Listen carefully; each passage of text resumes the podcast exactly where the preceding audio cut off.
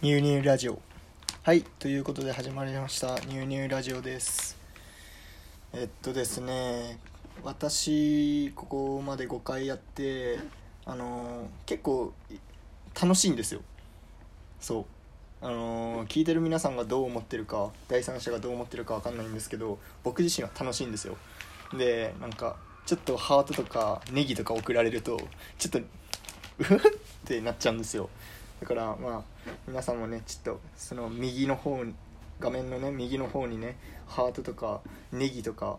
送れるんでちょっとそれポチッとなってしてくれたらあの僕がニヤッってねするんで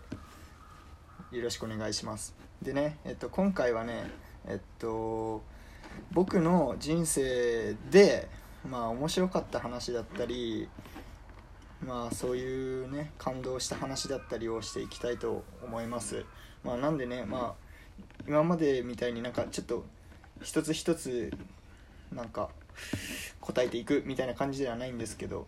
まあちょっとオフトークみたいな感じで話していきたいと思います。でですね今日お話しするのはラグビーのお話です。でですねえー、っと僕は小学校2年生かなぐらいからラグビーをずっと、まあ、大学でもね社会人とかでやらせてもらって、まあ、サークルでもねタッチラグビーっていうのをやってたりまあ何年かなもう2年生って何歳？まあ8歳？7歳とかもう20え？20年？20年は違うか。27歳だ。え？まあなんかそんぐらいしてるんですよ。でまあその中でも一番記憶にも記録にも残ってることがあって、まあ、それがえっと中学校の最後の大会なんですよ。でえー、っと僕たちは結構つ僕たちというか僕はあのまあまあっていうかまあ強いチームに在籍クラブチーム入っていてで、えっと、小学校の時はまあそこそこ出てたんですけどあの中学になってあの足をちょっと怪我してしまって足と肩をねちょっと怪我してしまってなかなか出る機会がなかったんですよ中学校の頃って。でまあ自分自身でも結構自信なくしててでそんな中まあチームはまあどんどん最後の大会ね勝ち上がっていってで九州大会行ったんですよ。でまあそれはそれで嬉しかったんですけどでえっと九州大会の B パートっていう枠に優勝をかけて決勝まで上がったんです。でそこ,、まあ、そこまでは、ま、後半で出たりしてたんですよ。で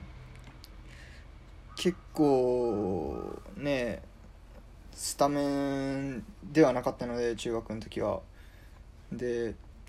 最後の最後決勝でも監督から「新田行くぞ」って言われて「あ新田」って言ってしまった「ニューニューニューニュー行くぞ」って「ニューニュー行くぞ」って言われたんですよ。であのー、はい分かりました」って言ってアップして。で結構まあその試合も完勝しててまあ優勝できるだろうって B パートで優勝できるだろうっていうところでまあ出させてもらってでウイングっていうポジションで出させてもらったんですよね。まあちょっとラグビーを知ってる方は少ないと思うんで説明するとまああのガツガツって当たるのはあのフォワードっていうポジションで、えっと、そのウイングっていうのはそのバックス走るポジションです。の中でも一番端っこにいるまあ、要するにトライゲッターみたいな立ち位置のポジションなんですけど、まあ、そのそこに後半出させていただいてでそこでですよ。で僕もその中学時代もう全くほとんど試合怪我とかで出れてなかったんでトライをしたことなかったんですよ中学になって、でラストワンプレーの時にあのキャプテンがねあ当時の副キャプテンかな？がもう目の前ゴールラインだったんですよ。よしじゃあそいつがトライすればよし勝ちだ。ノーサイドだ。ってなってたんですけどそこで僕にパスをしてくれたんですよ。でまあ僕はもう必死にまあ2人ぐらいかわしてまあトライをしたんですよ。でもそれが僕にとってはもう小学校以来の3年ぶりのトライでもう嬉しかったというかなんかもうその時は本当に感情があんまりなくてでもみんな泣いて喜んでくれて中学生ですよ。中学生が友達のトライに泣いてくれたんですよ。でなんかお母さんとか先生たちも「わあ、うん、ニューニュー」とか言ってくれてもう本当に泣いてくれた？なんか僕のために一つのボールを最後そのチームの最後のトライだったんですよ。を僕に渡してくれたその副キャプテンも本当にその副キャプテンがいなかったら今までちょっとラグビー続けてたかも分かんないぐらい本当に、まあ、命の恩人というかまあそれぐらい大切な友達で、まあ、ほんまあちょっとまあまとめると難しいんですけど本当にそれぐらい素晴らしいチームメイトの中ラグビーをしてまあそこでトライできてちょっと高校でも頑張ってみようかなと思って、まあ、高校でもラグビー部に入ったんですけどももう本当にね思いました。あのね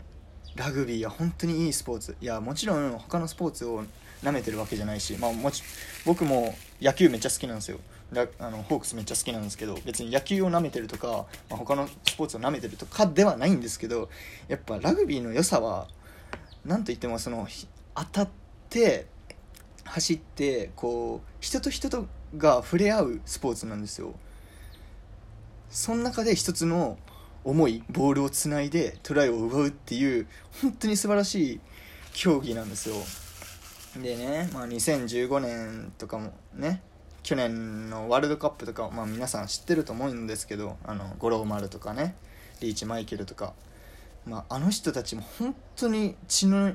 血に血がにじむような努力を本当にしてきたらしくてなんかの記事に書いてあったんですけどその2019年ね去年のメンバーたちは